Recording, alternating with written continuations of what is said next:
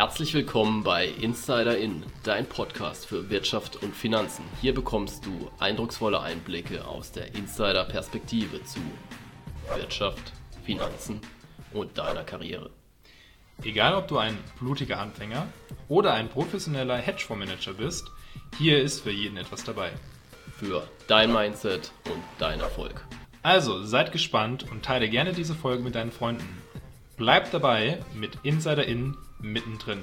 Heutige Folge wird gesponsert von uns mit Dion. Dion Consulting ist eine überregionale Honorarberatung. Dabei bieten wir unsere Beratung online und persönlich an. Deine Vorteile bei einer Honorarberatung sind erstens Unabhängigkeit von Finanzprodukten, zweitens niedrige und transparente Kostenstruktur sowie Ersparnisse und drittens, du profitierst von langjähriger Erfahrung aus der Praxis mit offener und ehrlicher Kommunikation. Schau gern bei uns vorbei auf dion-consulting.de. Value Traps. Heute geht es um dieses Thema. Also es geht heute um Aktien, die günstig bewertet scheinen, mhm. aber trotzdem nicht so richtig performen wollen. Sind sie deshalb Schrott? Dem gehen wir heute auf den Grund. Genau. Und bevor wir starten, habe ich mir noch die Frage des Tages überlegt. Und zwar ist es, welche Aktie im DAX hat im Jahr 2020 den größten Verlust eingefahren? Ist es A, Fresenius, B, Bayer, C, VW oder D, MTU? Was denkst du? Ja, ist eine sehr gute Frage. Schwierig zu beantworten. Ich denke so ein bisschen an den Automobilkonzern, dass das vielleicht natürlich mit China-Geschäft auch einge, ja, ein bisschen zurückgegangen ist. Auf der anderen Seite macht VW ja auch was in Richtung Elektroautos. Das ist ja sowieso auch ein guter mhm. Trend. Bayer, glaube ich, relativ stabil gewesen. Gab jetzt keine neuen großen Skandale. TU, Fresenius. Ja, ich würde mal behaupten, ich habe wenig von Fresenius gehört, ehrlicherweise. Tippe ich jetzt mal auf Fresenius. Ich glaube, die Antwort wird dich überraschen, aber die gibt es wie immer am Ende der Folge. Bin gespannt. Super. Dann würde ich sagen, starten wir mit unserem Thema und den Value Traps. Aber bevor wir da so richtig einsteigen, wäre natürlich die Frage, was sind denn Value Traps überhaupt? Ja, eine gute Frage. Lass uns das vielleicht vorab erstmal definieren. Mhm. Also Value Traps bzw. Wertefallen. Was kann man darunter verstehen? Es ist eigentlich nichts anderes als zum Beispiel eine Aktie oder eine andere Anlage, die du zu einem ja, relativ günstigen Preis erwerben kannst und die irgendwie angeboten wird. Und was heißt günstig? Also sprich basierend auf niedrigen Bewertungskennzahlen, also beispielsweise das Kurs-Gewinn-Verhältnis oder irgendwie der Kurs zum Cashflow-Verhältnis mhm. oder vielleicht auch andere Kennzahlen für eben einen längeren Zeitraum. Und dieses Vielfache von diesen Kennzahlen erscheint dir relativ günstig. Zum Beispiel, du hast ein KGV von 10 und der Industrieschnitt beispielsweise ist irgendwie 25 und sagst du, hey, das sieht ja eigentlich relativ günstig aus. So, und diese Wertefallen können eben Anleger anziehen, die eben auf dieser Suche nach so einem Schnäppchen sind eben weil dieses ja, historische Bewertung dieser Aktie relativ günstig erscheint im Vergleich eben zu Branchenkollegen oder ja, zu irgendwie anderen Marktmultiplikatoren.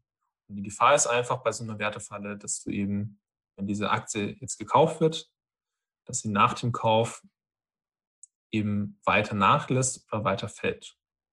Und nicht wie erhofft sagst, hey, es war ein günstiger Kauf und die geht dann wieder weiter nach oben. Das heißt, du sollst dir einfach nicht oder solltest dich nicht von diesem Preis führen lassen und vielleicht eben andere Indikatoren im Kopf haben. Zum Beispiel? Beispielsweise eben Megatrends. Also mhm. kann ja sein, dass äh, gewisse momentan, du erlebst generell immer gewisse Trends. Und Megatrends spricht man dann davon, wenn die irgendwie global sich auswirken, nicht nur zum Beispiel in Berlin, sondern, ja. sondern also wirklich überlegst, okay, die Bevölkerung wird vielleicht älter, das ist ja nicht nur in Deutschland so, sondern eben in Industriestaaten. Oder du hast zum Beispiel China äh, und andere Länder, die eben ökonomisch stärker werden. Das sind solche genannten Megatrends. Und du überlegst dann, okay, was hat das vielleicht für eine Auswirkung auf das Geschäftsmodell? Dann, äh, Dennis, lass uns mal einsteigen und überlegen, mit der folgenden These, wie man die bewerten kann. Und zwar günstig bewertete bzw. günstig bewertet erscheinende Unternehmen sind doch eigentlich interessant bei hochbewerteten Märkten. Ja, sehr gute These, denn im Allgemeinen hat ja ein Unternehmen, das über einen längeren Zeitraum mit einem niedrigen Vielfachen von Gewinn, Cashflow oder Buchwert gehandelt wird, also diese Kennzahlen, die du zum Beispiel genannt hast, ähm, als Beispiel KGV, mhm. ja eigentlich ja wenig Positives oder sogar möglicherweise keine Zukunft, selbst mhm. wenn der Kurs einer Aktie attraktiv erscheinen mag. Was hat es damit auf sich? Also eine Aktie kann ja für einen Anleger zu einer Wertfalle werden, wenn die Wettbewerbsfähigkeit des Unternehmens, wenn seine Innovationsfähigkeit oder seine Fähigkeit zur Kostensenkung einfach nicht wesentlich verbessert werden können. Vielleicht ist auch die Geschäftsführung nicht so erfolgreich und dann führt es eben dazu, dass du nachhaltig eigentlich ja keine positive Unternehmensentwicklung hast. Du hast kaum Wachstum, du kannst die Märkte nicht durchdringen, deine Produkte verkaufen sich immer schlechter. Und das ist so das Problem. Also es erscheint erstmal günstig bewertet, aber wir wissen ja, unsere Börsen, die schauen ja natürlich immer in die Zukunft. Und wenn da eben die Aussichten ja nicht so gut erscheinen und ich schaue mir sozusagen die Zahlen der Gegenwart an, dann kann es natürlich schnell zu so einer Falle werden. Ja, das heißt, das Unternehmen erscheint jetzt günstig bewertet, auch wenn vielleicht andere Aktien höher bewertet sind. Aber wenn man dann eben diese Zukunftsbetrachtung hat, dann sieht das Bild vielleicht ganz anders aus. Und das ist natürlich dann für mich als Anleger interessant. Wie kann ich solche Value Traps denn identifizieren? Also wenn mhm. wir jetzt sagen, diese Multiplikatoren erscheinen sehr günstig, dann sollen wir ja vielleicht an andere Sachen äh, denken. Also wie würdest du sagen, wie kann man da solche Value Traps, solche Wertefallen denn identifizieren? Geht das überhaupt? Wenn du eine Glaskugel hast, dann schon. ähm, es ist grundsätzlich nicht einfach. Also das Erkennen von so einer Wertfalle oder Value Traps kann schwierig sein, mhm. aber es ist nicht ganz unmöglich. Also man braucht natürlich eine sorgfältige, fundamentale Analyse der Aktie und die kann eben zeigen, ja, ist es vielleicht wirklich eine Falle oder ist es eine gute Investitionsmöglichkeit? Also ich habe mal so ein paar Beispiele rausgesucht, wo man vielleicht erkennen kann, ist es eine Value Trap oder nicht. Aber das ist natürlich jetzt keine abschließende Bewertung. Also grundsätzlich natürlich auch hier nochmal der Hinweis, wir geben natürlich keine Steuer- oder Anlageberatung und bilden hier quasi nur unsere persönliche Meinung ab. Also die folgenden Beispiele. Wir haben zum Beispiel ein Industrieunternehmen, und die Aktien werden ja in den, sagen wir mal, letzten sechs bis zwölf Monaten mit dem zehnfachen Gewinn gehandelt. Also mit dem KGV von 10 zum Beispiel. Und wenn wir uns aber anschauen, was waren denn so in den letzten fünf Jahren die durchschnittlichen KGVs in dieser Branche und die liegen beim zum Beispiel 15-fachen, also ein KGV von 15, dann könnte es dafür sprechen, dass wir hier zum Beispiel so eine typische Value-Falle oder Value Traps sehen. Ich gebe dir mal noch ein anderes Beispiel. Mhm. Wir haben zum Beispiel eine Bank und die Bewertung lag in den letzten zwei Jahren unter dem 0,75-fachen des Buchpreises. Also wir reden jetzt hier von dem Kurs-Buch-Verhältnis, also mhm. Kurswert zum Buchpreis. Und verglichen mit dem Acht-Jahres-Durchschnitt der Branche sind wir hier deutlich drunter, denn der lag zum Beispiel bei 1,2. Ja, also wir sehen, mhm. Genau, also wir sehen eigentlich so ein, ein permanentes Gap zwischen diesen Werten, dass dieser Wert eigentlich immer äh, unter dem Schnitt liegt. Und das könnte dafür sprechen, dass vielleicht bei diesem Unternehmen wirklich irgendwo auch Probleme herrschen. Ja, dass eben die Zukunftsaussichten nicht gut sind, äh, dass das Unternehmen vielleicht nicht so zukunftsfähig ist. Mhm. Es könnten solche Indikatoren sein. Anderer Punkt ist natürlich auch, wenn zum Beispiel die Dividendenrendite ja ständig über dem Durchschnitt liegt. Also es ist ja kein Zufall, wenn du jetzt eine Dividendenrendite hast von 8, 9 oder 10 Prozent, was es ja teilweise gibt. Ja. Und das kann natürlich auch ein Indikator sein. Man hat zwar eine hohe Dividende gezahlt, aber zahlt man die denn auch in Zukunft? Und dann kann sich so eine Kennzahl auch sehr schnell ins Negative verändern. Und äh, man erkennt es häufig auch. Man sieht, okay, es gibt immer hohe Dividendenrenditen, aber der Kurs fällt zum Beispiel in den letzten fünf Jahren besonders bei der Dividendenrendite. Ich meine, für uns Investoren ist es immer schön, mhm.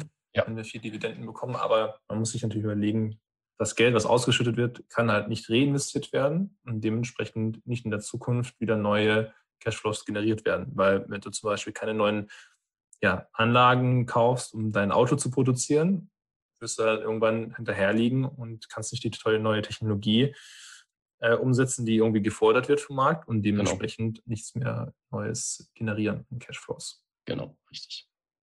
Dann würde ich sagen, kommen wir doch mal zum Inside Special. Und heute heißt es Hot oder Schrott. Ja, was meinen wir damit?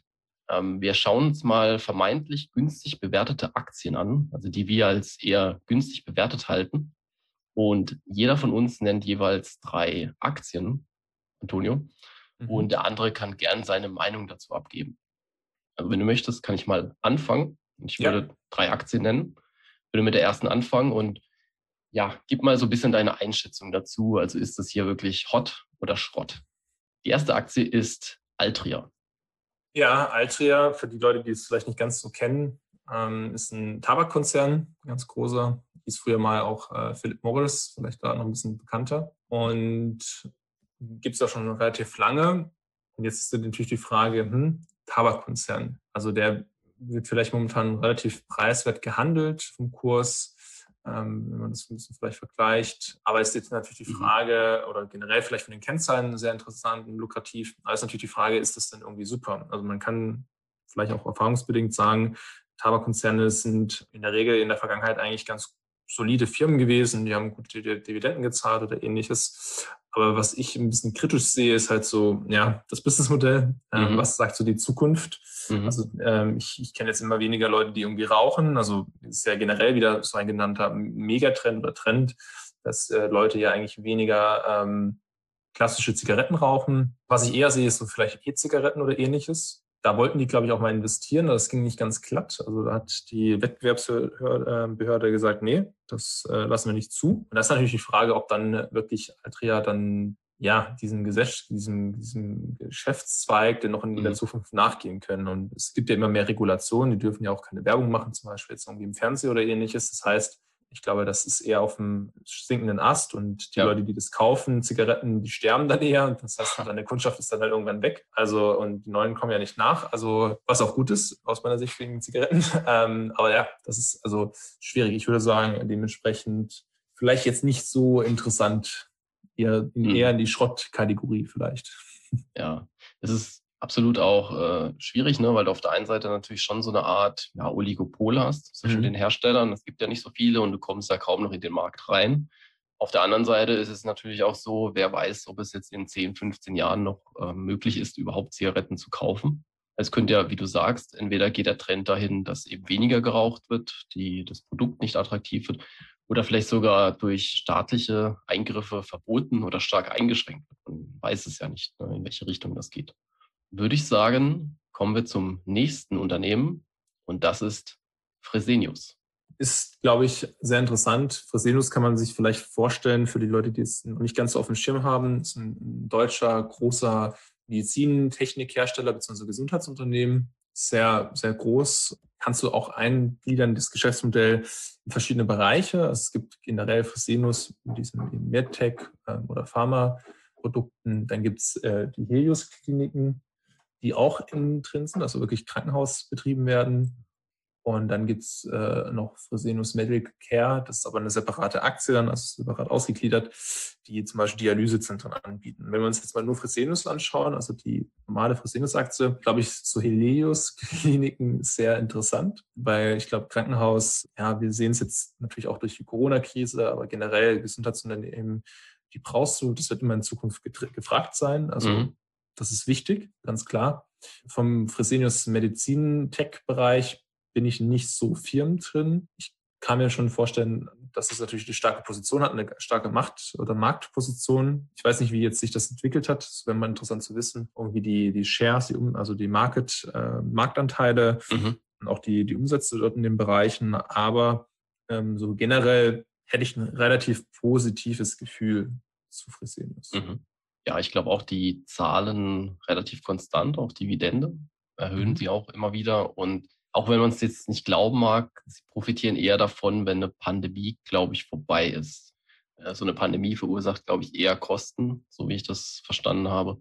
und danach ist es eher positiver für, für so einen Konzern. Ja, schauen wir einfach mal. Ne? Also würdest du sagen, eher hot? Ja, also da müsste ich noch ein bisschen näher reingehen, aber ich mhm. glaube schon, ich würde mal eher zu Hot statt äh, Schrott tendieren. Auch was man nicht vergessen darf, auch äh, Krankenhausbetreiber ähm, wenn du das sozusagen privatisierst, darfst du auch nicht vergessen, die müssen ja dann irgendwie Profite erwirtschaften. Genau. Das ist natürlich auch schwierig mit Krankenhäusern äh, ja. und auch nicht eigentlich unbedingt immer Sinn des Zwecks, also auch aus mhm. meiner eigenen Meinung nach. Aber das ist so ein Thema, das wird gebraucht werden. Generell in dem Medizinbereich wird es immer weiter vorangehen. Von daher könnte ich mir schon vorstellen, dass Fresenius eigentlich einen ganz guten äh, Trend auch hat. Dann würde ich sagen, kommen wir zu Aktie Nummer drei und das mhm. ist mhm. Shell ja, ich glaube, das ist ganz interessant. Das ist so ein typischer Ölkonzern.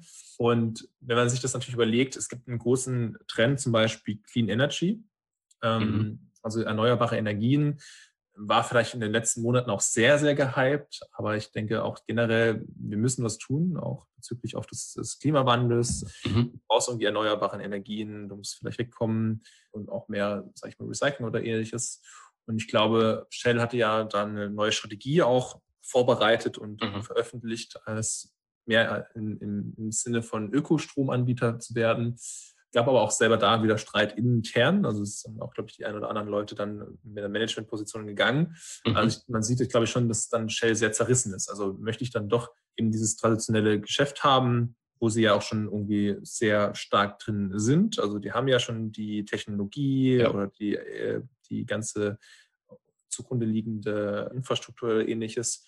Und auf der anderen Seite ist eben Ökostrom und ähnliches ja ein wichtiges Konzept. Und ich meine, wenn sie den Trend dahin bewegen, kann es, glaube ich, durchaus gut sein, weil wenn Energie, also fossile Brennstoffe oder ähnliches abgeschafft mhm. werden, mhm. was ja eigentlich jetzt so das Ziel ist, dann sind sie auf einem absterbenden Ast. Also die mhm. müssen sich ja irgendwie neu erfinden. Ja. Ähm, dementsprechend, wenn die günstig zu erwerben sind, ist es schon ein bisschen ein gewisses Risiko, ähm, zu sagen, ja, schaffen die das oder schaffen die es nicht.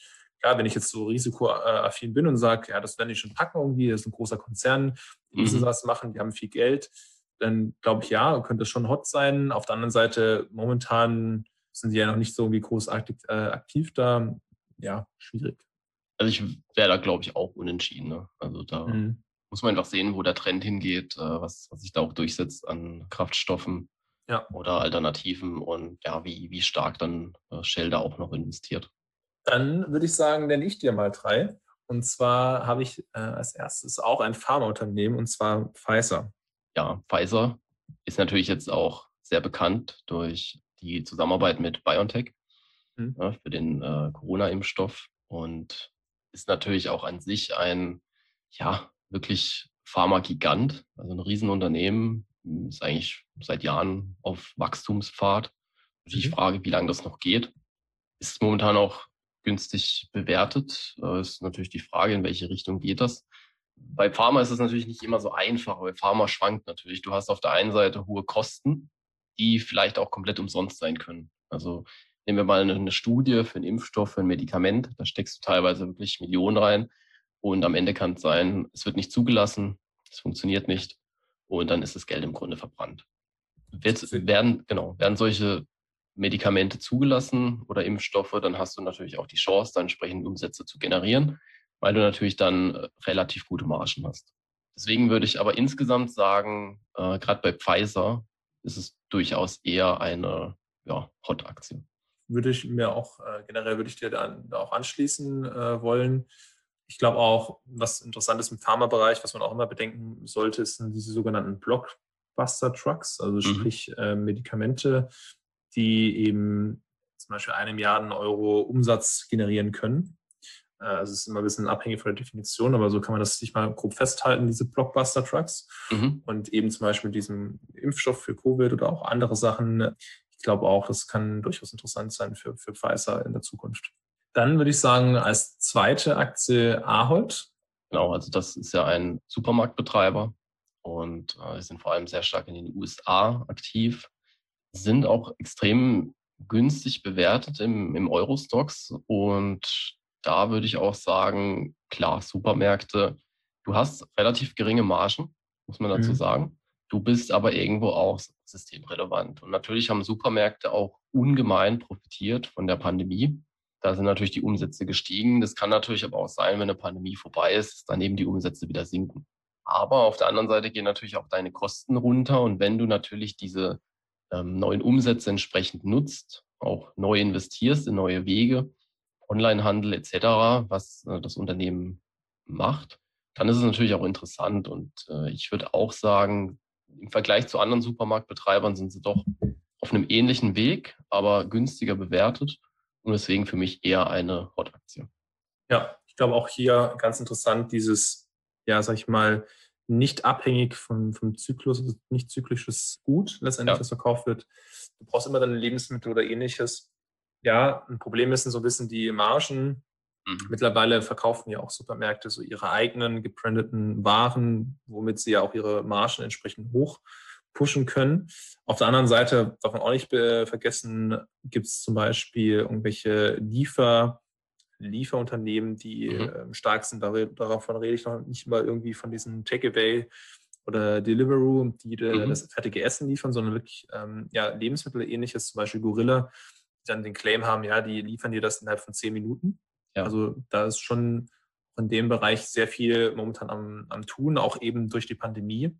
Und ähm, ja, Menschen sind ja ein bisschen träge, also die wollen natürlich das auch relativ einfach haben, aber auch dann zum Beispiel Amazon mhm. auch selber auf dem Markt, denke ich auch eine sehr große Gefahr, einfach aufgrund ja, der, der, der, des, des Kapitals dahinter und der Technologie auch, wenn du einfach in den Supermarkt reingehst und ja, dann einfach ähm, entspannt einkaufen kannst, ohne sozusagen diesen Auscheck-Prozess zu haben im mhm. Supermarkt. Mhm. Also es sind auch so gewisse Technologien, die halt mit reinspielen, die womöglich auch der Markt dann entsprechend mit einbepreist in der Aktie. Ja. Aber ich glaube auch, dass, dass man damit vermutlich jetzt nicht so viel falsch machen kann, denke ich.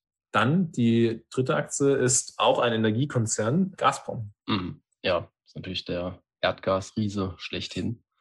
Ja, ist schwierig. Also es ist natürlich so, dass du Gazprom-Aktien direkt gar nicht so erwerben kannst. Du kannst sie natürlich erwerben über diese sogenannten ADRs, also es sind ja im Grunde hinterlegte Aktien in den USA, vereinfacht gesagt. Und da könntest du dann welche erwerben über die Börse. Da muss man sagen, Gasgeschäft, man hat so ein bisschen auch in der Pandemie gesehen und auch davor, wenn die Gaspreise oder Ölpreise einbrechen, dann kann sich so ein Aktienkurs schnell mal halbieren mhm. von einem entsprechenden Unternehmen. Und dadurch, dass das Geschäft ja auch weiterhin schwankend ist, du hast ja auch nach wie vor sehr viel unklare Dinge. Also ich nenne es mal Nord Stream 2, wo du jetzt nicht weißt, wird es fertiggestellt oder nicht, wie viel Gas kann geliefert werden. Mhm. Und du hast natürlich zusätzlich auch äh, neben den ganzen Bewertungskennzahlen äh, Wechselkursschwankungen und der russische Rubel schwankt eher heftig, sage ich mal, im Vergleich zum US-Dollar und zum Euro. Und das gilt es mhm. natürlich auch zu beachten. Und Natürlich ist es dann auch so, dass auch wenn du jetzt nicht direkt in die Aktie investieren kannst, hast du über diese ADRs mehr oder weniger auch Kosten. Und das alles in Summe kann natürlich dazu führen, dass auch wenn die Dividendenrendite vielleicht attraktiv erscheinen mag, ja, dass der Kurs trotzdem sehr, sehr viel schwankt und es auch nicht gesagt ist, dass sich jetzt der Kurs in, in Zukunft sehr positiv entwickeln kann. Deswegen ist es für mich an sich ein eher solides Unternehmen, keine Frage aber die Aktien an sich eher Schrott. Ja, was ich da auch noch dazu erwähnen würde, ist einfach auch, dass ein Energiekonzern ist, auch da wieder Erdgas, ähm, was mit erneuerbaren Energien noch weiterhin, also irgendwie Strom oder ähnliches. Ähm, und da habe ich jetzt auch nicht mitbekommen, dass sie da großartig aktiv sind. Also ich denke jetzt zum Beispiel an chinesisch, ähm, chinesische Firmen, die sehr stark irgendwie auch ähm, ja, Solarenergie nutzen wollen oder auch da Technologie vorantreiben oder auch Windenergie beispielsweise. Mhm. Und da ist zum Beispiel Gazprom, ja klar, Gas, aber halt sonst nicht wirklich äh, stark aufgestellt für die Zukunft. Ja. Okay, super. Wie würdest du denn heute unsere Erkenntnisse zusammenfassen? Ja, ich glaube, so die zwei wichtigsten Punkte von meiner Seite, vielleicht kannst du auch nochmal de deine zwei wichtigsten Punkte nennen, mhm. aber ich würde sagen, ähm, für mich ist interessant, also erstmal Wertfallen ähm, sind eben Anlagen, die ja, die, die auf einem gewissen oder einem sehr niedrigen Niveau gehandelt werden, verglichen mit anderen Alternativen und damit eben Kaufmöglichkeiten sind für Anlegerinnen und Anleger, aber eben eine gewisse Irreführung innehaben. Und eben bei so einer Value Trap Investition geht der, der niedrige Preis, Preis häufig auch mit ja, längeren Perioden mit niedrigen äh, Multiplikatoren einher. Also sprich, mhm. du solltest halt berücksichtigen, dass das vielleicht jetzt günstiger scheint, aber ähm, ja, es halt auch nicht gesagt ist, dass das irgendwie demnächst wieder hochgeht. Ja, ich würde auch äh, eine Wertfalle so zusammenfassen, dass es eben eine schlechte Investition sein kann, da der Grund für den niedrigen Preis und die niedrige Bewertung einfach ja darin besteht, dass das Unternehmen eben unter einer gewissen Instabilität leidet, finanziell eventuell und natürlich auch wenig Wachstumspotenzial hat. Aber eine Erkenntnis ist natürlich auch, dass es durchaus niedrig bewertete Unternehmen gibt, die auch wirklich echte Perlen sein können. Also niemand hat eine Glaskugel, aber es ist nicht gesagt, dass wenn ein Unternehmen jetzt per se sehr niedrig bewertet ist, dass es unbedingt auch eine Value Trap sein muss. Und was mich ja natürlich auch interessieren würde, das ist ganz spannend, was ist denn die Antwort auf die Frage des Tages? Mhm. Also die Antwort auf die Frage des Tages ist überraschenderweise tatsächlich Bayer.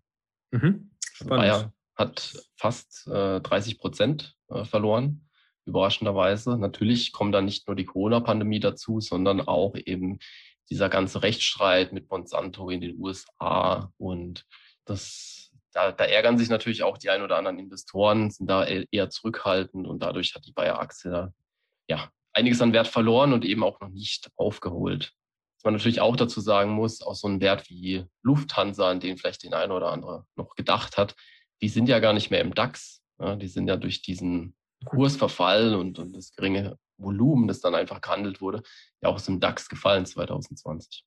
Ja, stimmt. Ich hätte auch überlegt, noch vielleicht an MTU, aber ich glaube, die haben sich ja mhm. relativ gut wieder gefangen. Genau, ähm, das, genau. das hätte man gar nicht gedacht, wahrscheinlich. Sind auch noch im Minus, aber wie du sagst, ne, haben sich für ein Unternehmen, das ja eigentlich, sage ich mal, aus der Luftfahrtbranche kommt, recht gut ge gehalten, ja. Aber es ist immer spannend zu sehen, auch wie solche Rechtsstreitigkeiten und ähnliches dann halt auch nochmal einwirken über die Zeit auch, einfach weil es genau. nicht abgeschlossen ist und ähnliches. Mhm. Genau. Also Vertrauen macht natürlich an der Börse auch sehr viel aus. Absolut. Lass uns gerne eine positive Bewertung für den Podcast da und empfehle diesen Podcast gerne deinen Freunden. Das ist wichtig, damit wir weiterhin hochwertigen und kostenlosen Content bieten können. Also, bleib dabei mit Insider In. Mittendrin.